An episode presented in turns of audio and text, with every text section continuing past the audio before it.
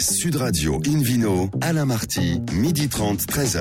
Bonjour à toutes et à tous, bienvenue au cœur de notre rendez-vous dominical d'Invino Sud Radio. Nous sommes en public et délocalisés chez le caviste Nicolas Paris, au 31 Place de la Madeleine. Vous écoutez d'ailleurs Sud Radio à Clermont-Ferrand, très jolie ville, sur 88.1 et on peut se retrouver sur notre page Facebook Invino. Aujourd'hui un menu qui prêche comme d'habitude à consommation modérée et responsable.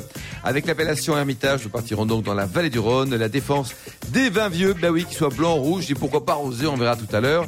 L'association qui s'occupe des femmes dynamiques, Women Do Wine, et puis le Vino Quiz pour gagner un très joli cadeau en jouant sur invinoradio.fr. À mes côtés, Florence Corbalan, David Cobold et Philippe Forbach. Bonjour à tous les trois. Bonjour. Bonjour. Alors, on commence cette émission par euh, un invité qui aurait dû être en studio avec nous, mais qui a un petit souci. Pascal Chevalier, le président de Reworld Media, qui a goûté pour nous des bons vins et avec trois coups de cœur, Pascal. Alors, on commence par lequel, Pascal? Alors on peut commencer par euh, le l'Oriou Blanc, un joli vin corse du domaine de Torapia.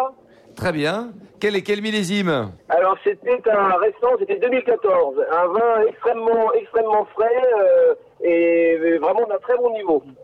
Très bien. Quel prix à peu près vous l'avez payé, Pascal? Parce que c'est dans les dans les 15-20 euros? Bon, là, on parle- Oui, exactement, donc c'est un vin qui est tout à fait abordable. Très bien. Euh, Philippe Forbach, un petit commentaire peut-être sur le, le vin dont parle Pascal Chevalier Oui, c'est la cuvée spéciale domaine de Toraccia, euh, célèbre, célèbre domaine de, de, de Porto Vecchio, qui existe aussi en rouge, qui est magnifique aussi en rouge, mais le, le blanc est très intéressant avec le Vermentino sur, sur ces, ces, ces terroirs du sud de la Corse. Ah, on se régale, quoi. Euh, Et David Cobol, vous aimez les vins pro- corses, comme Pascal Chevalier aussi, hein Ouais, J'aime beaucoup les vins corses. J'ai l'impression, Pascal, que vous nous parlez depuis la Corse euh, directement. hein. Ah bon, des problèmes du direct, on va dire. Quoi, ça. En tout cas, ça se Deuxième corse. coup de cœur, Pascal. De quelle couleur est-il? Allez, le deuxième coup de cœur, il est, il est- il est beaucoup plus connu. C'est un gros corton de la maison Févelet, le Clos des Cortons. Un superbe vin rouge, vraiment beaucoup de qualité dans ce vin. Et là, vous l'avez dégusté avec euh, quel type de plat? De la viande, peut-être, non? Avec un poulet, avec du poulet de, de- euh, cuisiné, euh, mariné avec du thym, etc. Euh, C'était vraiment très sympathique. Très bien. Et donc là, il y a encore un potentiel de garde. C'était quel millésime, Pascal Vous vous en souvenez du millésime? 2008. D'accord. Et ça peut, selon vous, Pascal, vieillir encore un peu ou il faut y aller? Ah, bon, attention, on peut y aller parce que vraiment il est agréable, mais je pense qu'on peut le garder encore. D'accord. Voilà, c'est exactement ce, ce dont je, je vais parler tout à l'heure. C'est, c'est on, on a tendance à boire des grands vins trop jeunes. Là, 10 ans, c'est vraiment parfait. Et, et 10 ans de plus, ça lui fera pas peur, à mon avis. Florence Corbalan, Ah, cette maison. Févelé, ça vous parle Ah oui, oui, tout à fait, ouais. Grande, grande Et maison. 2008, et là, euh, ça vous garde, Ah ça oui, vous je- gagne. hein. Avec grand plaisir. J'arrive tout de suite. Bon, et Pascal, trois- troisième coup de cœur pour, pour, se- pour s'éclater grâce à vous, là, en, en cette fin juillet, enfin, en cette mi-juillet plutôt. Ah Bon alors là c'est pour euh, c'est avec l'été donc un, un vin rosé quand même. Donc euh, j'ai- j'aime bien le domaine Miraval qui est surtout fait par la une superbe maison la maison Perrin qui fait également le château de Beaucastel. Et je trouve que c'est un très très beau rosé et ils font aussi un très beau marketing d'ailleurs avec ce rosé. Il faut un très bon marketing. vrai. Et vous y connaissez en marketing, d'ailleurs, Pascal Philippe Forbach. La, la Provence se prête bien à faire des rosés, comme les Bourgognes tout à l'heure avec euh, le Clos des Cortons, se prête bien à faire des grands rouges et blancs aussi. Euh, J'aime beaucoup, moi, les, les rosés provençaux. Ils ma- Miraval est, est un peu l'archétype de ce que le marché réclame aujourd'hui, c'est-à-dire des vins glamour avec une couleur relativement pâle, beaucoup de facilité à goûter, ce vin extrêmement aromatique, euh, léger dans sa couleur, pas toujours nécessairement Ouais, allez, ça c'est le, bon vin rosé mais- pour l'été. bien équilibré. Et après, on s'éclate Une avec jolie la Corse bouteille et la dans sa Bourgogne, forme. quoi. Et puis franchement, les équipes de la famille Perrin travaillent très bien. Le vin est très très bien fait. Merci beaucoup Pascal Chevalier, bonne route. Hein. Une Vino Sud Radio, il est sur la route là, il part directement Saint-Tropez Pascal. Dans une Vino Wow. Sud Radio retrouve maintenant Philippe Forbrac, propriétaire du restaurant Le Bistrot du Sommelier à Paris, boulevard Haussmann, pour nous parler de de- d'hermitage. Alors il y a un H, il n'y a pas de H, et où sommes-nous? Alors, nous sommes, allez, on va commencer par, le- par l'essentiel. Nous sommes dans la vallée du Rhône, dans le département de la Drôme, donc dans la partie dite septentrionale Euh, pardon, des, des Marté, c'est comme Hubert, il y a un H. Et comme bonne, il y a un B. Voilà. Alors, on peut remettre ou pas remettre, les deux orthographes sont possibles. D'ailleurs, dans le décret d'appellation qui date de 1937, les deux orthographes existent, ER ou euh, HER. Euh, à à l'origine, il n'y avait pas de H. Et le H a été rajouté finalement relativement récemment dans cette histoire-là. Alors c'est un vignoble ancien déjà à l'époque euh, gallo-romaine. On appelait euh, le, le secteur le vin, le vin de Vienne, qui groupait en la fois les, les vins du secteur de l'Ermitage, mais également euh, ça remontait jusque dans les, dans, dans les vins de Coteau de Sessuel, jusque dans le côte rôti. Tout ça, c'était les vins de Vienne parce que c'était la grande ville gallo-romaine de l'époque et, et, les, et les vins, les gens venaient chercher. Vienne en France, ici. Vienne en France, dans la vallée du Rhône, exactement. Euh, ensuite, ça s'appelait, euh, ça s'appelait les vins des- du coteau de Saint-Christophe. Parce qu'il y a une chapelle qui surplombe effectivement ce coteau, qui était dédié à Saint-Christophe, et le vin était connu sous cette appellation-là. Et puis ensuite est apparu, mais à partir du XVIIe siècle seulement, dans l'histoire, ça, c'est déjà, il y a déjà eu quelques siècles qui sont passés, l'appellation Hermitage. Alors c'est en référence à Henri Gaspard de Steringberg, preux chevalier qui, s'en revenant des croisades, a reçu de Anne de Castille, reine d'Espagne à l'époque, effectivement cette parcelle de terre où il est venu s'installer En dotation, en en cadeau. dotation, Voilà. exactement, pour service rendu à la couronne. Et il s'est installé là comme un ermite. Un ermite qui avait le sens un peu de l'accueil quand même, parce qu'il avait quand même la chapelle pour s'abriter, euh, Ouais, le Saint-Christophe pour le notes, ça, soutenir, quoi, ouais. euh, Saint Patron euh, s'il en est, euh, notamment des, des- des automobilistes, Saint-Christophe. Et euh, effectivement, il, il avait plutôt tendance à, à- à se, à se- à se concentrer sur le sujet, comme on dit, peut-être un peu Quel solitaire sujet exactement? Solitaire, donc peut, peut réfléchir à ce qui s'était passé pendant les croisades, c'était pas Ah. toujours très clair, Euh, et aussi pourquoi pas à s'occuper des vignes qui étaient devant devant lui. Et ce preux chevalier Sterenberg est devenu une légende. Euh, voilà, euh, après ces croisades contre les Albigeois, et, euh, et, le vignoble a pris effectivement le, nom d'Hermitage à cette époque-là, au XVIIe siècle. C'est un vin qui, qui, est, qui- ça fait longtemps qu'il est connu. Alors, le vin de Vienne, alors, aujourd'hui, d'ailleurs, il y a, une appellation qui est en train de, renaître, hein, une dénomination, une appellation, on peut espérer. Les gens qui le, produisent l'espèrent. Louis XIV adorait les vins euh, de, différents endroits. D'ailleurs, il était assez fan de, Champagne, de Bourgogne, mais il avait aussi un respect pour les vins de, de l'Ermitage qu'il appréciait beaucoup. Enfin, tous les gens qui se sont euh, succédés depuis, les, les grandes têtes couronnées, etc., auxquelles on fait référence parce que c'est plus facile de s'en souvenir. Euh, Louis euh, euh, XV aussi ensuite, Nicolas II, Alexandre Dumas, qui n'était pas nécessairement élu ou, par, par les cieux pour être... Ça, c'est voilà. clair. Mais en tout cas, qui est une personnalité qui a effectivement marqué l'histoire de ce vin et de ce vignoble. Alors, on doit la spécificité de l'Ermitage et la qualité de ces vins à la fois à un- un- un- une géologie particulière, sont des arènes granitiques, parfois marneuses, parfois silicieuses aussi, souvent caillouteuses. Et là, tous ces sols, ils sont bons pour le vin, Philippe Oui, alors avec des styles différents, on peut pas dire qu'il y a la colline fait à peu près 136 hectares. Il y a pour l'essentiel donc euh, 76% de, de plantations en rouge avec un cépage qui s'appelle le Syrah, qui est vraiment le cépage emblématique de cette région. Et puis on a euh, 24%, donc le restant, euh, planté en blanc avec euh, de la roussane et de la marsanne, de plus en plus de marsanne avec le temps, même si la roussane est un cépage qui, euh, qui franchement vaut, la peine aussi. Donc sur ce, sur ce sur ce- cette géologie euh, de base granitique, avec une exposition qui est extrêmement bien marquée plutôt par le sud, une partie au sud-est, une partie au, euh, sud-ouest également, euh, mais essentiellement sud. On a, effectivement de très jolies maturités de, raisins, et même s'il y a des nuances entre l'est et l'ouest, parce qu'il y a des, mini-vallées qui font que le, vent notamment et les inclinaisons euh, donnent, donnent des nuances en termes de maturité, en termes de style peut-être de vin. Et d'ailleurs, il y a des terroirs qui ne sont pas nécessairement très connus, et pourtant ils valent, ils valent la peine. Les, les greffieux, les bessards, euh, le méal, les roucoules. Et ça, c'est correspond à quoi des climats comme en Bourgogne ou pas C'est du tout exactement ça, Ah. sauf que sauf qu'ils sont beaucoup moins connus et pas revendiqués nécessairement par les gens. Parmi les grands vignerons euh, de l'Ermitage, euh, Chave, la maison Chave, Jean-Louis, euh, Gérard, etc., et les différentes générations de Chave ont plutôt eu tendance à travailler l'assemblage de ces différents terroirs pour trouver la subtilité ou l'équilibre parfait pour donner euh, naissance à un vin un peu de légende. Mais c'est juste excellent. Certains, euh, je pense à la démarche de Michel Chapoutier ces dernières années, c'était de mettre en, en valeur les parcellaires, dont on parle de temps en temps autour de cette table, c'est-à-dire justement la spécificité de Ça, c'est un choix, Philippe du crus, Vigneron. Chaque vigneron choisit, c'est ça etc. Ouais. Oui, c'est un libre arbitre. Il n'y a, il y a pas de contrainte législative dans le décret d'appellation.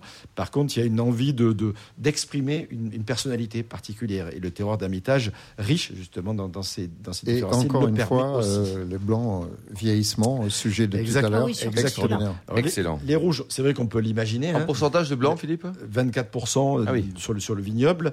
Euh, le, alors, le style de vin, euh, l'Ermitage rouge, c'est un vin qui est quand même euh, assez opulent, euh, euh, puissant, mais souvent d'une finesse, d'un Mmh. équilibre qui est, Beaucoup de qui est fin- assez remarquable.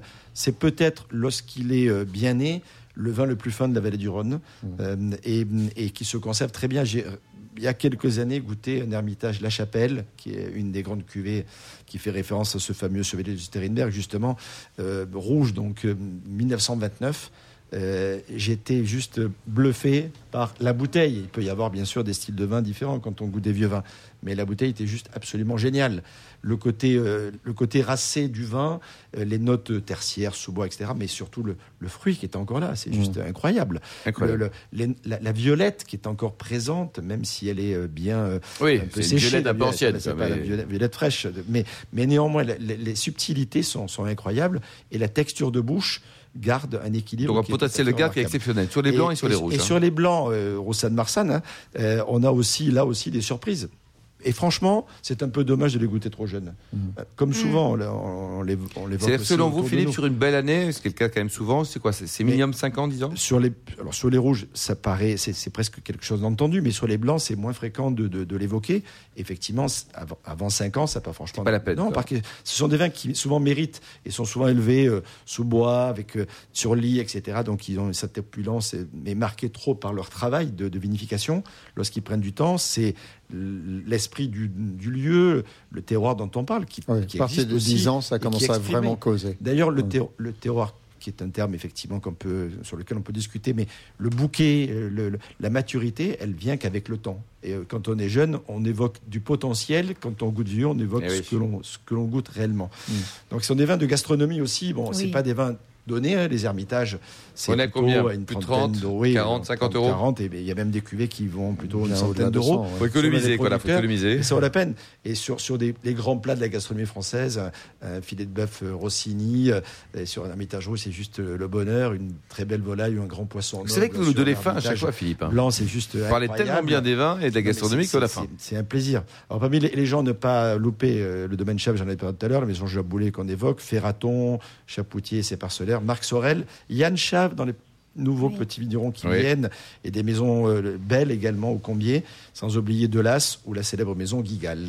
Merci beaucoup. Vous aviez un coup de cœur supplémentaire, peut-être, Florence Non Une maison ajoutée Non, tout On a- est dit là. tout est dit, là, Oui, c'est- vraiment, les principaux. Oui. Enfin, Température de service, Philippe, pour, en tout cas pour le rouge? Ah, les- les- les- jamais trop chaud, moi j'aime bien servir autour de 16-17 16, 17 degrés. degrés. Et les blancs, jamais trop froid non plus, et plutôt autour de 10-12 degrés, surtout les Merci de beaucoup. On se retrouve dans un instant, toujours au bar à vin Nicolas à Paris, place de la Madeleine, avec euh, le Vino Quiz. Et puis, on va rester sur les vins anciens grâce à David Cobold. On va s'interroger pour savoir si oui ou non, ils sont meilleurs que les jeunes.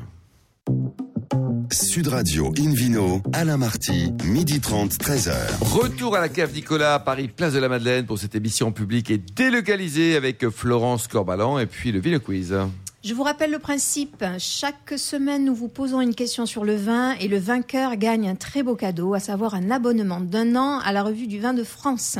Voici la question de ce week-end. Quel était le nom de notre invité téléphonique, la vigneronne au domaine Sol Perret Réponse A, Camille Sol.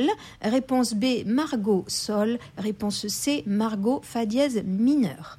Pour répondre et gagner un abonnement d'un an à la revue du vin de France, rendez-vous toute la semaine sur le site invinoradio.fm, rubrique Vino Quiz. Le gagnant sera tiré au sort parmi les bonnes réponses. Merci Florence, David Cobold, vous qui êtes notamment cofondateur de l'Académie du vin de Paris. David, la parole est à la défense des vieux vins aujourd'hui. Oui, alors encore une fois, comme il y a hum, 15 jours, euh, j'ai parlé de, des modes stupides, ou la stupidité de la mode, c'est à peu près la même chose. Euh, la mode est au vin jeune, on le constate. Il y a des raisons objectives pour cela. C'est-à-dire pourquoi on boit des vins de plus en plus jeunes? Parce que les gens n'ont pas de cave. Euh, Quand on n'a pas de cave, on achète un vin en boutique et on aimerait bien qu'il soit agréable dès le moment de Donc l'achat. on ne le garde pas très longtemps. quoi. Statistiquement, oui, euh, exactement. Statistiquement, euh, quand on regarde les ventes de vin, euh, 90% des bouteilles vendues dans le monde entier sont consommées dans le mois qui suit l'acte d'achat. Euh, c'est un fait. Ouais. Euh, donc, euh, donc, on est un peu des dinosaures, nous, qui conservons euh, les vins pendant 10, 20 ou 30 ans. Euh, bon, ça existait autrefois, c'était même la règle pour les amateurs de vin fin ou des grands vins. Aujourd'hui, c'est une exception. Alors, ça veut dire que notre palais a été devient déformé. Disons qu'il s'adapte et la viticulture s'est adaptée également. C'est-à-dire qu'on fait des vins qui sont agréables plus jeunes. En récoltant les raisins plus mûrs, en adoucissant l'extraction des tanins, en adoucissant un peu l'acidité, parfois en laissant un peu de sucre résiduel dans le vin pour arrondir les angles. Enfin, il y a tout un tas de, paramètres qui jouent. Et le réchauffement climatique, peut-être, est un facteur contributeur à cela. C'est-à-dire que le vin étant plus mûr, les raisins étant plus mûrs, le vin est plus agréable.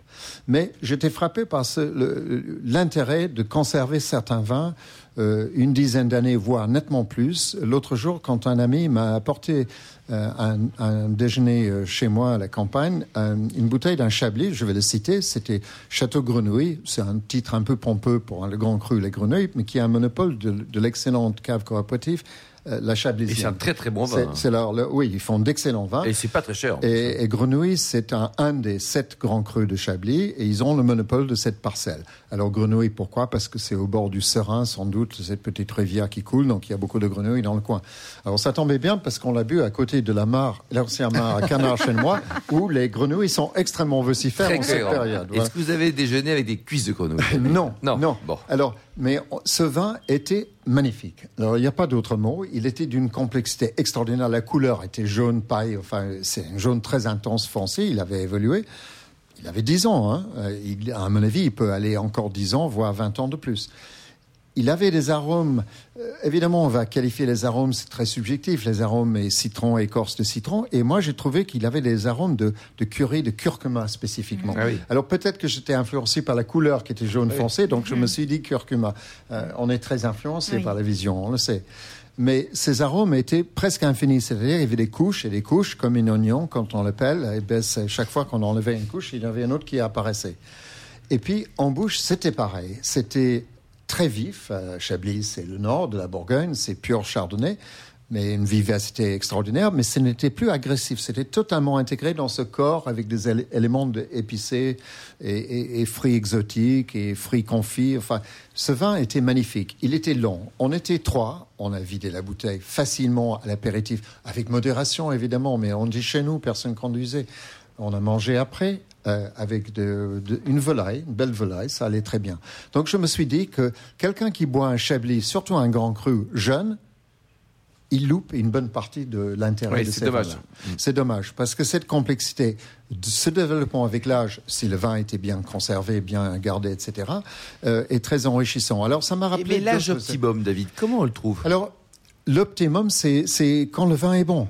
D'accord, il faut C'est une réponse un peu stupide, Ouais. mais mais c'est ça. Et ça dépend comment on l'aime aussi. C'est vrai que Ça dépend de son Eh goût. oui. Mais là, là, là, je connais les, les jeunes Chablis parce que j'ai l'occasion de les goûter. C'est des très grands vins, mais tu as toujours un peu frustré en disant ça. Ce n'est pas encore complètement épanoui. C'est un- peu rétréci, ouais. c'est un peu serré. C'est comme quelqu'un qui a une éducation très stricte, comme moi je l'ai eu. Je me suis lâché un peu Ah ouais, après. ça va mieux là, oui. Ça va Oui, mieux. oui. Et l'autre jour, euh, il m'est arrivé, quelqu'un m'a laissé un cadeau à un client euh, qui avait des vieilles bouteilles de champagne dans sa cave. Euh, il a dit, ben, tu, tu prends ça, euh, nous, on peut rien en faire, c'est foutu. J'ai pris trois bouteilles. Il y avait une Veuve Clicquot, il y avait un, euh, je sais pas, deux, autres marques. euh, Et l'autre jour, j'ai ouvert la Veuve Clicquot. Je cherchais, c'était l'étiquette dorée, donc c'est l'étiquette du millésime, mais le, la petite colorée qui donnait le millésime était effacée. Je pense que c'était des années 50. Euh, le bouchon était bien sûr chevillé, le niveau était au milieu de l'épaule, donc il y avait une oxydation, je craignais le pire. Le vin était fabuleux, Ah oui. extraordinaire, et d'une complexité qu'on n'a plus jamais dans ces, ces champagnes jeunes. Donc je dis que, et ça, ça vaut aussi pour les vieux rouges, mais je dirais que les blancs, et particulièrement les blancs acides, méritent très largement une conservation. Ouais, et vous avez un développement de, de plaisir et de richesse euh, absolument inouï. Ouais, c'est que vous avez un petit commentaire peut-être Florence et Philippe sur les, les propos de David? Mais je- moi, je suis, je suis tout à fait d'accord. Effectivement, j'avais pas à goûter la même bouteille, mais j'avais laissé un chablis dans ma cave euh, pendant quelques années. Et bon, je me suis dit, je vais l'amener, mais Ouais. sans, sans être convaincue. Et en fait, euh, j'ai j'ai un peu Mmh, regretté super. parce que j'avais pas en face de moi des, des gens qui l'ont apprécié à sa juste valeur. Et j'avais adoré, effectivement. Philippe? J'ai eu, ben, c'est- mon univers. quotidien presque de, de goûter de- des vins et j'ai souvent de très belles surprises sur des vins vieux et notamment sur les blancs qu'on n'attend pas justement. Et oui, c'est vrai. Et par- de temps en temps, juste à la bouteille, on se dit que ça va peut-être pas le faire parce Eh oui. que c'est un peu passé. Oui, un la peu- bouteille de voilà. la vie à moitié vide, euh, Voilà, pas sont- plus au mais début. ça hein. peut arriver en vidange et tout. Oui, et, quel risque on prend Qu'il soit bon? Bien sûr. Exactement. Parce que finalement, s'il est trop et peut évoluer, on lui pardonnera beaucoup. Allez, une vidéo sur Radio, on retrouve maintenant le grand sourire de Florence Corbalan, euh, sommelière et chanteuse lyrique, pour mettre en lumière aujourd'hui les, les femmes du vin. Ah oui, j'ai plein de choses à vous dire. Allez.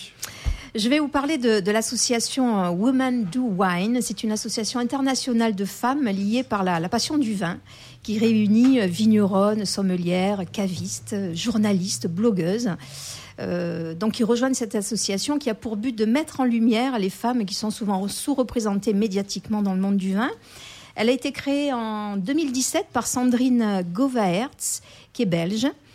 Euh, c'est une sommelière qui est devenue ensuite caviste et qui s'est mise au journalisme près de, près de Liège. Comment lui est venue l'idée de l'association Euh, Elle a eu un parcours professionnel entouré d'hommes, la présence des femmes lui a un peu manqué, et en 2014, la RVF lui remet pour son blog un prix un peu curieux qui s'appelle le prix des hommes de l'année. Alors pour aller chercher ce prix, elle a mis ses talons, elle s'est maquillée, elle s'est faite C'est un belle. peu comme le vin vegan qui conseillait qu'une côte de bœuf, quoi. Ouais, Ouais, c'est un, ouais. c'est un gag, ça. Eh Ben non, c'est vrai. Elle est, elle est allée euh, chercher son, son prix avec sa fille euh, qui avait deux mois, euh, l'avait au sein. Et elle a dit, ben voilà, je viens prendre le prix de l'homme de l'année. Bon, elle a trouvé ça drôle. Elle a, elle a écrit un papier, mais bon, les choses n'ont pas changé. Hein. Le prix elle s'appelle toujours de la même façon. Donc elle s'est dit, Je crois que Je- ils ont évolué personnalité de l'année. Qui est personnalité beaucoup de l'année. plus malin, bien sûr. C'est oui. très bien. Il me semble. hein. Et C'est récent. Oui, c'est très très récent, je pense. Et donc en 2017, elle surfe sur sur la polémique à Angoulême où peu de femmes étaient représentées euh, au festival de la BD et elle lance un hashtag Woman Do Wine sur euh, Twitter en demandant aux gens de lui envoyer des noms de vigneronnes, de cavistes, Ouais, de sommelières qui pourraient être mises en avant. Ça a super bien marché, donc elle s'est dit bah attends, euh, je vais créer une association qui réunirait toutes ces femmes. Donc, euh, alors le but n'est pas du tout d'être opposé aux hommes, hein, c'est pas du tout l'idée. hein. L'idée, c'est qu'elle veut montrer les talents de toutes ces femmes, dire qu'elles ont beaucoup de compétences, que oui, c'est possible de réunir des femmes très différentes des unes des autres et d'en faire une force. Donc l'association amène des tas de profils, c'est ça qui est passionnant. Elle souhaite donc mettre ces femmes-là en avant et aussi permettre une entraide, l'échange, la parole à l'intérieur de cette euh, euh, association. Et d'ailleurs, elles sont super cohérentes hein, parce que quand elles ont monté euh, l'association en 2017, aujourd'hui elles sont 500 euh, membres pour l'instant. Je pense que ça va évoluer. Elles ont fait appel à des juristes féminines. euh, le site internet a été fait par un- une webmaster euh, femme. euh, le salon pour le salon qui a eu On lieu dit le pas 20 une, une web mistress ma- pas maîtresse encore, Non. pas encore. Et, pour le salon d'ailleurs qui a eu lieu le 23 euh, juin, qui a cartonné, elles ont fait appel à, une femme euh, traiteur aussi.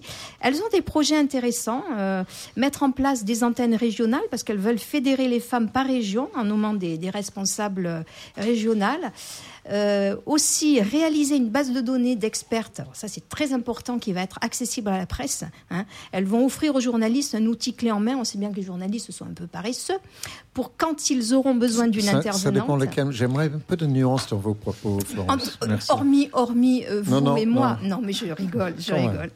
Mais c'est vrai que souvent on va vers, enfin certains vont vers la facilité. Donc cette liste d'experts aura pour vocation d'améliorer la, la représentativité des femmes du vin dans les médias, et euh, elle voudrait aussi pérenniser les rencontres annuelles de Women Do Wine.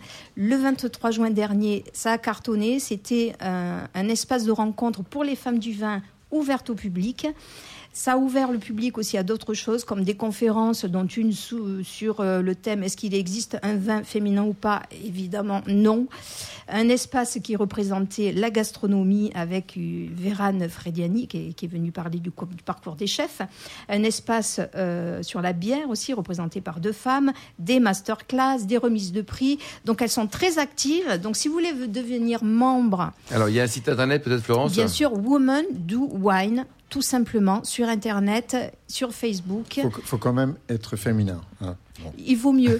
voilà. Après, tout, Il y a tout beaucoup est de tout, femmes dans la sommellerie, monsieur le président de la sommellerie française, pas? De plus en plus. Il y en a de plus en plus en formation aujourd'hui. Elles sont, elles sont majoritaires. hein, dans les, Majoritaires, Dans, dans ah les oui. jeunes en formation aujourd'hui, il y a 60% à peu près de femmes. Mm. Les derniers concours de sommellerie ont quasiment tous été remportés par des femmes ces, ces derniers mois. Et parce qu'elles dégustent mieux que nous, euh, parce qu'elles travaillent plus, meilleure elles sont plus sommet de intelligentes. hein. France, Pascaline Lepelletier, meilleure sommet de France, les meilleurs de France, etc. Beaucoup. euh, Mm. La petite Chloé euh, euh, Laroche qui vient de remporter le trophée des Oui. jeunes élèves Ah. Non, mais c'est génial. C'est- une chance pour le vin d'avoir de plus en plus de femmes. Exactement. hein. Non, mais je fais partie de, de cette association depuis peu et euh, vraiment c'est très dynamique. euh, on va faire plein de choses et euh, on va être euh, voilà, il va y avoir cette liste pour la presse euh, qui va être très intéressante pour l'avenir. Merci beaucoup Merci. Florence Corbalan, merci également à vous Pascal Chevalier, Philippe Forbach et David Cobold, merci également à Charlotte qui a préparé cette émission, ainsi qu'à Sébastien pour la partie technique. Fin de ce numéro d'Invino Sud Radio. Pour en savoir plus, rendez-vous sur le site sudradio.fr, invinoradio.fr ou notre page Facebook Invino. On se retrouve samedi prochain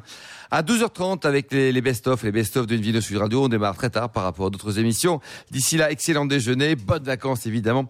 Restez à l'écoute de Sud Radio et surtout, n'oubliez jamais, observez la plus grande des modérations.